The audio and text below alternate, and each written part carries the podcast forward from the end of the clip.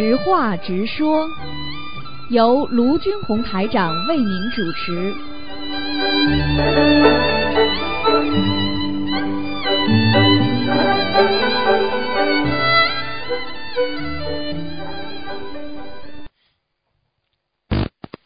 喂，你好。哎，师傅好，哎哎，师傅好，弟子给恩师台长请安，师傅。哎，你好。嗯，稍等一下，我弄弄耳机。嗯，哎，师傅就是有同修反映，在给人家设佛台的时候吧，就是说是如果没有给家里的要经者烧小房子，会设佛台的会会出现一些不顺。是啊是否针对这种情况，有啊，嗯，设佛台之前一般烧多少张小房子呢？师傅？帮人家设佛台，你就是在帮人家做功德。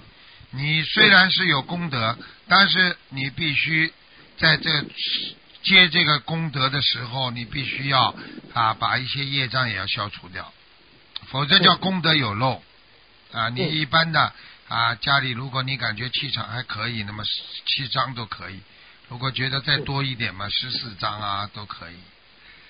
再多一点不就二十一张？二十一张。啊哦，就是设佛台的这个人要、啊要提前给自己呃要烧的，是这样。对呀、实际上他帮他家设佛台，他应该烧。呃对呀、对对，是是是，他没有烧，但是我就射的时候就老是出现一些阻对呀碍，就是那种不对呀顺。对，就肯定的，讲都不要讲，明白吗？哦，一般是烧多少张呢？设佛台家的主人一般烧多少张？七。张啊，十四张啊，十一张，刚讲过没听到啊？啊，听到了，师傅。嗯，啊嗯，谢谢师傅的慈悲开示。嗯师傅，有同修梦到师傅的图腾和万达节目的时间有有些许更有些许更改，还有本来没节目的周一和周三也加了节目，这是啥意思呢？师傅？这就是他希望我每天在广播里跟他讲话，他希望我每天跟他开这个这个看图腾。嗯 嗯，啊，好，谢谢，没有别的意思啊，没有没有没有没有，嗯，好的，嗯，谢谢师傅的，谢谢师傅的慈悲开示。呃，师傅下一个问，嗯，下一个问题，啊、师傅您继续解释一下，在白话佛法史里有一句开示，您说是，就是念礼佛大忏悔文非常的重要，常念礼佛大忏悔文会驱除一生中所有的灾难，一生中一生中有灾难的时候，完全完全靠念诵礼佛大忏悔文。那这个这个是怎么？您嗯开示一下吧，这怎么理解？礼佛大忏文你看看就知道了，就是告诉天下天上地下啊，嗯我忏悔这个业障，那么天上地下都知道，就没人敢动了，这事情就慢慢消了嘛，对不对啊？啊嗯嗯，对对对，实际上，实际上礼佛它就是帮助你洗清你的罪孽呀、当你罪孽越少，你求得越灵；你罪孽越多，求得越不灵，对不对呀、嗯嗯，啊，对对对对。所以一个人要懂，要有智慧，就要念礼佛。实际上礼佛非常非常重要。嗯，哦，那师傅这个呃，请教师傅，他这个念礼佛的时候，是不是太多很多的菩萨大佛都来给你修啊？是这样吧？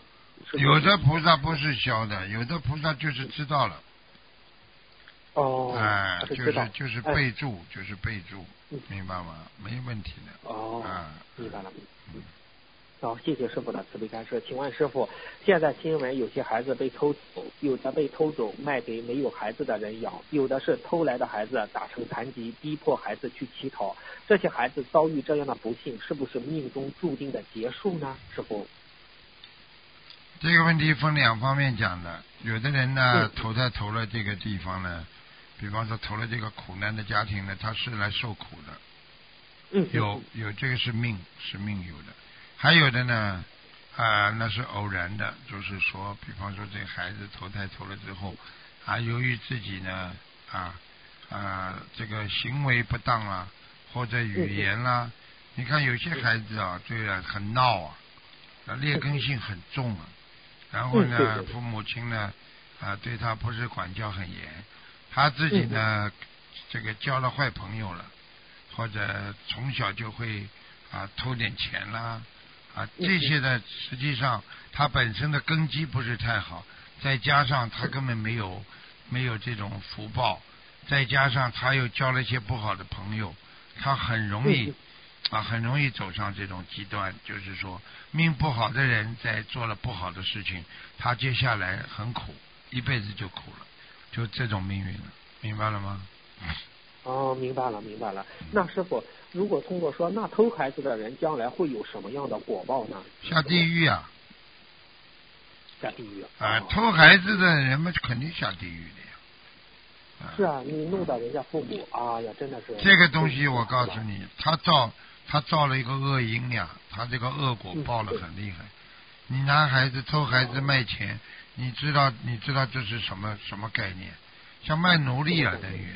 卖出去的孩子没有，这他没有人了，他没有人家打他弄他什么都可以了，嗯，等于讲讲的不好听，你卖出去的话就等于卖了一个小狗一样的，人家要怎么弄你就怎么弄你。是是。啊，这个是很残忍的事情。嗯，是，嗯，谢谢师傅的慈悲开示，师傅。呃，下一个问题，请问师傅，妇科炎症会引起腰痛，那是不是说明生殖系统与肾有关呢？师傅，是啊，因为中医有句，是啊，你讲那师傅，中医有句话，肾为先天之本，脾为后天之本，这句话怎么理解呢？师傅，先天之本就是说你的肾脏没有办法的，你如果肾脏生出来，你的肾脏就不大好，那你已经是因为父母亲的肾脏不好了。嗯，明白了吗？明白明白。啊，那个后天之本的话呢，脾脏还能养，所以人家说养胃养脾都可以的，可以养调养的。那个呢，肾脏呢很难养的，肾脏你不好的话就一直不好，所以肾脏不好的人呢，跟先天有关系，明白了吗？哦，肾脏不好的人是什么样的因果呢，师傅？什么样因果？除了遗传因素以外。除了遗传因因果以外，肾脏影响你的腰，腰影响腰影响你的脊柱，影响你的整个的身心的发展。所以肾脏从小不好的人会吃很多苦。那么从因果上来讲，那么上辈子也就是这个各方面不是太注意吧，包括自己的邪淫啊，包括自己的肾脏的那个对肾脏的一些。迫害了，我就觉得有些人对自己的腰不重视了啊。从不好的方面来讲，还是邪淫多。你去看好了，凡是淫欲太多的人，这肾脏就很早就坏掉了。哦。你去查查看，过去的皇帝没有一个肾脏好的。明白了，明白了。啊谢谢。那谢谢师傅慈悲开示。那脾为后天之本呢？师傅怎么理解？对呀，吃东西呀。啊，要养，要要不要吃的太多，不要太辛辣，啊，什么东西中庸之道，啊，有些东西吃的太辣了，对脾脏不好。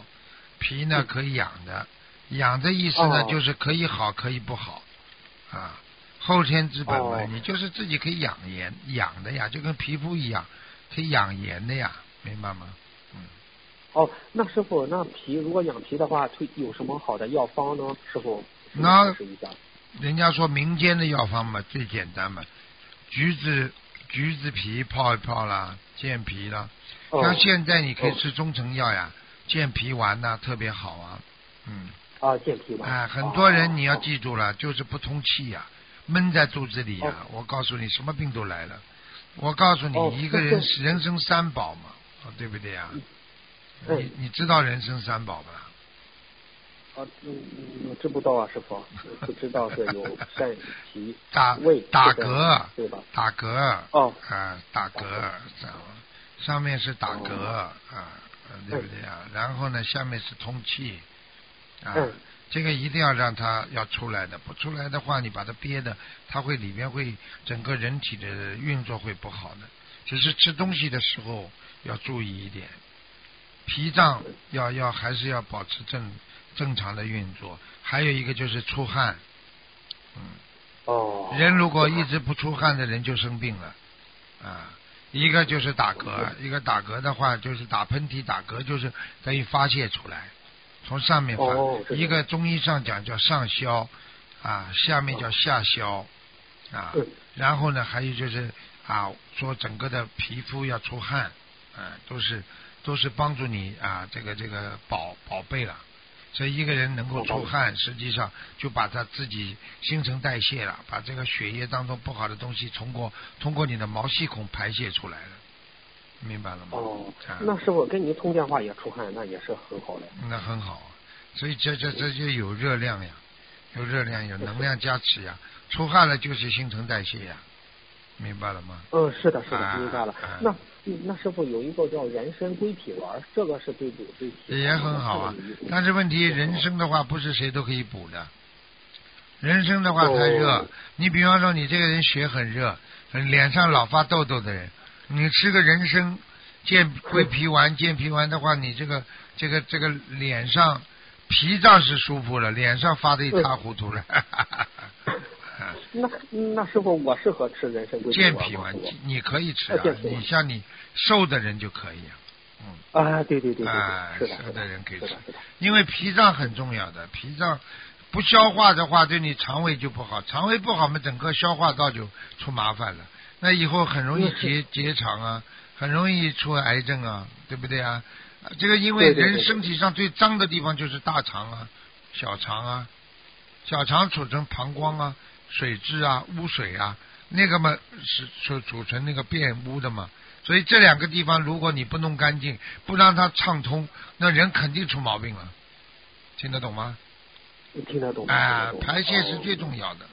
哈哈哈哈哦，明白了，明白啊了，谢谢师傅慈悲开示。师傅啊，您在讲白话佛法的时候，以后给我们专门讲了一个中医中医理啊论和中医理论 师和佛法傅，师傅合。是真的，人家说，人家说真的是菩萨大医王啊，真的。嗯，对对对。呃这所以师傅学菩萨，所以也懂啊，不知道为什么就会懂的，从来没学过。哦啊，就这个东西就是没有办法来解释的，所以有时候你能够看到图腾，看见它里边的运作，我马上就知道它的运作的方法，啊，这就慧眼嘛。你天眼就是看到它里边血液啊、肉啊，它在转，你看得到，但是你不知道原理啊。他的慧眼的话，他看到之后马上就知道它的原理，就告诉你很清楚，让你明白这些道理，这个不一样的。对。对，师傅啊，您看我反馈一下，就是您以前不是说肠胃不好，叫我们吃那个香砂养胃丸嘛？对呀、哎，结果有一个同修他没有吃，突然有一天脑，他不是他肠胃就特别不舒服嘛，嗯。他就求菩萨，哎，他突然接到了一个意念，就是说消杀养胃丸，你看了吧哭着求菩萨，哎，哎呀，我说这不是正好师傅和我，正是师傅和我们说的吗？嗯，他不知道，但是他有意念，菩萨会告诉他的。哎，对对对，嗯是的，是的，菩萨告诉我们很多，有时候师傅在无形当中跟你们讲电台啊，这个东西你听的时候，有时候再听一遍，哎，师傅这句话好像上次没听到嘛。实际上就是人的意识啊，意识啊，意识有欠缺的。意识并不是代表你任何时候都能接受人间任何的信息的，它不是完全的啊，只是接受部分你喜欢的信息，你可以接受，有些信息你不能接受的，明白了吗？哎。哦，明白了，明白了。嗯嗯，谢谢师傅的慈悲开示。师傅，我再问一个问题，这个问题也是比较普，也是有的地方很普遍。这个问题，嗯就是民间有许多通灵人看出孩子是童子之后，有些家长就让同龄人做了替身。请问师傅，现在很现在已经很多的学佛人来讲，他们可以根据师傅之前的开示念礼佛大忏悔文和小房子。那如果学佛之后一直没有为此专门忏悔，也没有为此专门念过小房子，而是按照正常的功课念礼佛，平时也给自己的要经者烧送小房子。这种情况下，之前未学佛之前替身还会有吗？师傅这个问题。要看的，替身非常不哦好，替身乱来的，这是乱来的。那嗯那怎样判断自己到底还有没有替身呢？学佛之后以前做过的意念没有了，好好念经啊，什么都忘记，什么替身啊，早就没了。替身它有年份的，有一段时间的，哦哦啊，所以很多事情为什么有有效期的？时间能够弥补人的任何的创伤的，嗯，创伤过了就没了。什么什么一个人这一个人过去啊，就像他们法师一样的，剃度之前什么什么早就像做梦一样没了，结束了。现在就是现在，现在活得很开心，对不对啊？哦讲个最简单例子，现在这这第二天不要上班，谁最开心？而且自己每天做自己最喜欢做的事情，又不愁吃不愁穿对的，那 这不是这不是在天堂啊？啊，对对对，啊，同学反映，啊，同修还这样说，哎呀，这是有有钱发着是吧？天天在家念经弘法，哎呀，啊太太好了。这种人们就是上辈子有福气啊！只要只要有钱有钱，呃自己能够不上班，你谁谁喜欢上班啊？天天上班像像像受折磨一样的，你你说是不是啊？对对对，是是是一碰到第二天要上班了，浑身就发抖啊，很多人。啊，一到了周六周日就开始啊，星期天像我们在澳大利亚，到星期天晚上一辆车都没有的。啊，为什么？这这这这这紧张了，提早睡觉了。哎呀，你我不讲其他，你就要有一天好了，就要有一天上班好了。你一个礼拜上一天班，你第你第前一天的晚上你就睡不好了，你就这难受的不得了了。我靠，这种日子就叫苦日子。嗯，明白了。那师傅，什么样的因果是他呃今生有钱花，还可以念经学佛？上辈子布施呀，上辈子的布施啊，上辈子财布施、法布施、无畏布施呀，嗯，啊，这种人们这辈子肯定有钱花了，嗯，对不对啊？哦，明白明白嗯。那师傅上辈子放生的人很多很多，就是他放的生很多，这辈子也有很有钱花，是这样吗？师傅？是啊，上辈子放生啊，像你们这辈子这么放生了，你们下辈子如果投人的话，一定是富贵的。嗯，说不定你是一个富二代了。呃，师傅不想做富二代。啊，对啦谁还要做人呢？这个这开什么玩笑，苦的嘞！你想想看，想想看，你过去你到现在还是天天上班，你说这不就苦啊？你再有钱，你天天要上班，就是个苦啊！你看看，你看看李嘉诚这么大年纪了，对不对呀、八十多岁了，现在还天天上班呢，嗯，是啊，烦呐、你以为他开心啊？烦呐、天天一大堆账单，一大堆事情啊，烦恼的人间烦恼啊！这么有钱还这么烦，真的叫想不通啊！对 那师傅，人间就是烦恼道，你再好，你也有烦恼的，你有你自己的啊，对呀、呀，啊，对呀、嗯啊，所以要解脱呀，人家出家嘛就是解脱呀，没烦恼了。师傅真的，真的师傅就是学，你像学佛吧，你要一世修行，你就追求人天福报没有意思。你下辈子投人，你师傅说投个富二代，那又又被沉沦了。你又不学佛，被那好吃好喝好玩，又被沉沦了。啊，对呀、你这辈子放生啊、许愿呀、就这里求菩萨念经啊，小房子烧了大概几千张，最后死掉了，下辈子富二代了呀，肯定的。你爸爸一生出来，什么总经理的儿子，然后用你爸爸的钱，最后嘛又被人家打，因为又然后又爸爸又出事，啊，是是是是是。啊，那师傅，那些明星的孩子也是明星的孩子们也是的呀，他们他们不是不是富二代的问题了，他们也是天上下来享受人间福报的呀。你看看他他他他这这种男女之事，这这种天上天界都有的呀，这是欲欲界天呐，明白吗？到色界天就不有了，没有了，嗯。哦，明白了，明白了。哦，谢谢师傅的慈悲开示。那师傅，呃，那嗯，以前做过，接着问，对对于以前做过替身，现在仍然没有学佛的人来说，这种替身对自己本身具有什么样的影响和后果吗？两个影子呀，魂魄不全呀，哦，不不全哎，很多人们就是啊，叫他名字都搞不清楚的，很多人一辈子长得很大了，稀里糊涂啊，什么事情都稀里糊涂了，你跟他讲话，他就思想不集中啊。嗯，明白。现在明白那师傅，通灵人给别人做替身，他会有什么样的因果吗？哦，他很不好的，他就是跟地府打交道，跟鬼打交道呀。哎，那鬼嘛就是这样的，那鬼他又不讲规律的了。他跟你好的时候他帮帮你，跟你不好他把你杀了，就拉下去了。哦，你就跟你就跟那那种那种地痞流氓一样，他对你好的时候，他帮你出出出面去帮你解决摆平一些问题，对不对啊？等到他哪天觉得你很讨厌了，很多事情他怀疑你是是你在在背后搞他了，他就这讲都讲不讲理由就把你宰了。哦，明白了，明白了。师傅说我灵界很复杂，真的是。太复杂了。那师傅，那我那通灵人看到某个孩子是天上下来的童子，是不是他是不是也并不完全是童子？实际上是有可能是天上下来的小菩萨呢？如果是天，不一定是不一定是菩萨，嗯天人下来很正常的呀。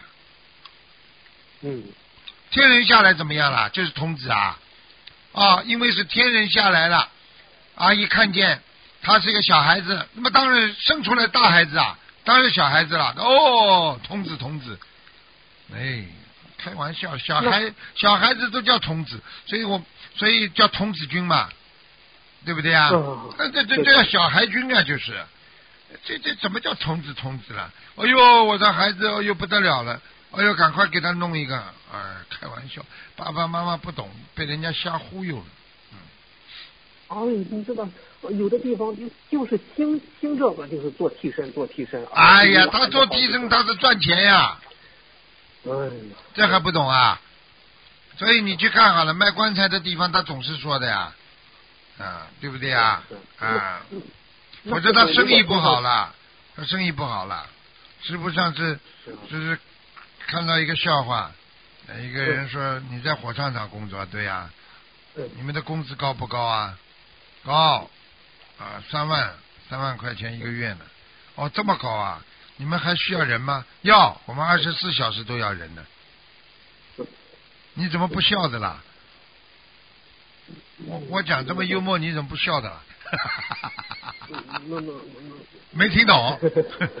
他本身说是你们你们公司还要不要人？他是想去做工作，但是那个人呢就跟他说，我们火葬场二十四小时都要人的，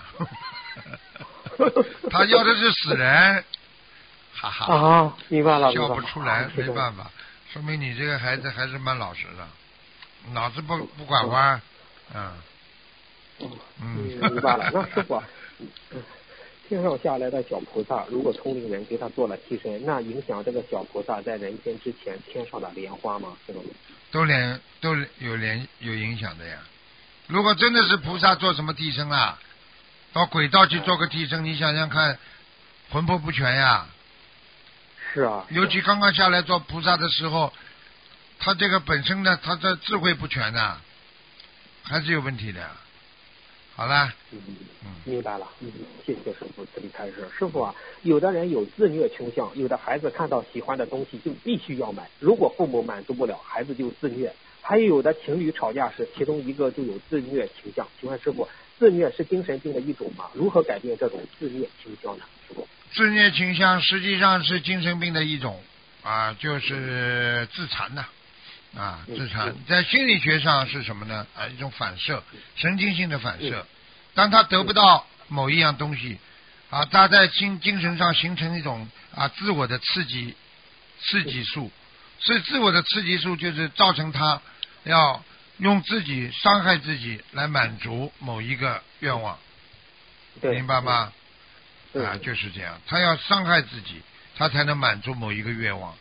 啊，是啊，啊这样的话就是在心，我们说心用用用佛法去讲心术不正，啊，用心理学上啊就是心心灵残缺不齐，明白吗？啊，就是这样。那如何解决这个问题呢？师傅？解决这个问题就是教育，从小培养教育的问题。爸爸妈妈从小啊，孩子一得不到，孩子一种自然反应就是自虐，然后接下来呢？那爸爸妈妈说：“哦，给你，给你，给你，好了，养成了他个习惯。你只要要不到，你一自虐，他马上就爸爸妈妈就给了。哦，是啊，那就是不不爸爸妈妈害的。那爸爸妈妈说：你你你再你再这样的话，我更不给你停掉，我就给你。那么小孩子下次就觉得自虐是自虐是不能没有效果的，那这下子就不干了呀。谁都这样的呀。”没有效果的事情谁去干了？那是的，是的，明白了，明白了。谢谢师傅的慈悲开示。师傅，您开示一下下下一段，就是这一段话吧。为什么西方莲池路上不拥挤啊？答案：因为在修行路上，伪善假慈悲消失一批；二邪知邪见的掉队一批；三离经求法的病倒一批；四没有正知正见的迷失一批；五亲人反对学佛消沉一批；六朋友阻挠了退缩一批；七自己盲修瞎练战亡一批；八根本不去修行淘汰一批；九学了没有践行，那滞留一批；十自以为是成就作废一批。结局道心不退，连识海会，坚持别人不能坚持的，才才能拥有别人不能拥有的修行。请师傅开始一下吧。嗯，非常好，嗯，讲的非常对，嗯，嗯，就是这样，完全正确，这百分之一百对的。就是就是在修行道路上，每个人如果不能坚持的话，其实佛法界里边有个叫精进嘛，六波罗蜜里边有个精进嘛，精进波罗蜜嘛。嗯一个人的精进是非常重要的。如果一个人倒退了，实际上像刚才所有的倒退、倒退的那种理由，对不对啊？十个理由、嗯十种理由，实际上讲到底是倒退的十种理由。呃，对对对，那么讲到底还是个倒退呀、对不对啊？所以嗯一个人精进是最重要的，你精不精进就倒退啊，不精进的啊，反面词是什么呢？就是倒退呀、精进就是前进呀、往精进的努力往前呀、你不精进就倒退，所以一个人学佛这么没有骨气，哎呦被人家一讲就退了，哎呦被人家一讲就怎么样了，哎呦被人家一弄，哎呀我经济，哎呀我发不了这个愿，哎呀我怎么？你说这种人能成菩萨吗？你告诉我呀。那不能不能。好了，这个这所有的理由，我可以举出一百条理由，你是只有十条，我可以举出一百条理由，可能是一千条理由，你都可以说我有理由不学，对不对啊？呃是是啊，但是你要是精进学佛的人，一条理由都没有，我只有一个嗯两个字：精进。什么排，什么困难都能排除，成功了，对不对啊？对对对，啊明白了明白了啊！谢谢师傅慈悲开示。嗯，师傅，嗯，下一个问题就是说，同修打通电话后，电话线被灵性掐掉，和灵性根本不让同修打通电话，这两者有区别吗？师傅？都有区别的。灵性掐掉嘛，灵性就是不让你接通台长电话，他不想离开你身上呀，他一定要在你身上哦搞你、弄你、嗯伤害你，那第二种是灵性根本不让同修打通电话，这是那更厉害了，更厉害了。哦掐掉说明你还有点能量。哦，一个是根本不让你打通电话，你一点能量都没有，他完全可以哦完全可以控制你的。嗯，哎，明白了，明白了。嗯嗯，那但是是否还有一种情况，就是灵性帮助他打通电话，有这种情况吗？有有有有有很多，就是这个，因为他不知道要烧几张小房子，他也不知道烧小房子，灵性帮助他打通，师傅跟他说你烧六十张给他，那灵性不是达到目的了吗？哦，那灵性帮他打通师傅的电话，这个灵性也很厉害呀、师傅是这样吗？师傅？灵性都厉害，灵性可以可以搞任何人，只要你给他抓到把柄，他就能搞你。你哪怕是一个菩萨到人间来救人，只要你帮了别人，你就亏欠他了，他就可以跟你讲话，他就可以搞你。你是菩萨都没用，因为菩萨都不能动因果，明白了吗？是是是，对对对，明啊白了明白了。嗯啊，谢谢师傅的慈悲开示。师傅啊，您在十呃十月十号图腾节目里，师傅说一个同修要借现在比较干净的机会，慢慢的清修了，而且说他的皮肤蛮白的，跟天界有点关系。请问师傅，除了天然下凡感情要注意外，皮肤比较白，是不是可以作为呃前世是天然的一个体现呢？皮肤比较白。应该应该是的，嗯，因为其其实不是讲皮肤白，就是长得比较好看嘛，跟天人都有关系。比较庄严的人都是跟天人有关系的，贼眉鼠眼的人们下面来的呀。哦，哎对，哎，呃，对，呃我我我接着问师傅的问题，有个同修不是反馈嘛？他说他的父亲，他父亲不是走了吗？他父亲给他，他不给他父亲烧了小房子嘛嗯？他父亲说，啊、我现在已经在做在地府做判官了。他就说，他父亲梦里告诉他，请问师傅，他父亲已经在地府做判官了，还需要给他父亲烧小房子吗？你就不要了，判官的话，他至少有天有天福啊，才能到下面做判官呢。哦啊，对，很厉害的，说明他活在人间的时候，他心很正啊，人很正啊，嗯。哎，对，人很正啊，哈，是，嗯，确实是，确实是这样。师傅，你看弟子也感受到，你像在人间没有修的，你通过小房子抄上去，它还是会会掉下来的，一定掉下来，嗯嗯，没用的。嗯，明白。嗯，明白了，谢谢师傅的慈悲开示。师傅就说是你你说的，在十月六号问答里，师傅给一个同修解梦，说他修得很好，舍利佛进入他的身体了。请问师傅如何理解舍利佛进入他的身体了？是舍利佛一直在他身边保佑，还是有其他含义呢？保保佑保佑他呀，舍利佛进入他的身体嘛，又会出来的呀，进入嘛也会出去的呀。就像菩萨进入某一个人的身体一样，进去也会出来的，很正常。哦，明白了，明白了。那师傅再问一个问题：梦到菩萨会延寿吗？如果重修就是这个菩萨，反正是好事情啊，心情好了，你可以也可以说延寿了。梦见菩萨心情好了，事情顺利了，不烦恼了，那不就也就是延寿了吗？嗯。哦。烦恼会折寿吗？那么烦没有烦恼是不是延寿了？一样道理。嗯，是的，是的，是的，明白了，明白了。谢谢师傅的慈悲开示。师傅，嗯，有我们发现师傅有时在看图腾时会主动描述同修身上灵性的样子，而有时候有时候就算同修问了师傅，师傅也不愿意说。请问师傅，这是什么原因呢？师傅要看的呀。嗯。我描述灵性的样子，这个灵性跑掉了，我才敢描述啊。哦。他在的时候你怎么描述啊？描述他跑过来搞你，拉你，听得懂吗？就像我们人一样的呀。你要讲这个人的话，他跑跑掉了，不在你边上了，那你讲他？他在你身边，你怎么能讲啊？他给你看到的时候，他跟你他知道跟你通气啊，所以你就不敢讲他了。那你可以说鬼都知道，但是他鬼不集中在你这个问题上，他就不知道啊，对不对啊？你去问问所有通灵通灵人。眼睛看看天眼的人，你要去看，你才看得到；你不看，你也看不到，对不对呀？就像医生一样，你显微镜拿在眼睛前面，你才看得到啊，啊，对不对啊？那电脑里面什么都有，对不对啊？你不点进去，你怎么看啊？对对对对。你要说师傅眼睛都看得见，我又不会去经常去看什么乱七八糟事情的了，对不对啊？你叫我看了吗？我在看的呀。我不点进去，我怎么看的？电脑你不点进去，你你看什么？什么都就一块荧光屏呀，明白了吗？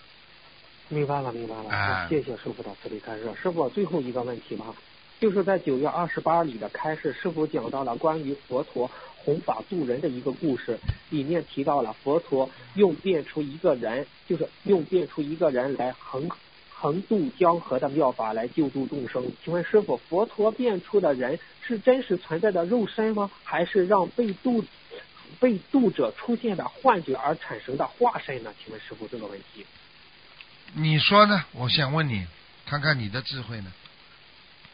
嗯，就是就是第二，就是被动者出现幻觉而产生的化身，是不。哎，是啊，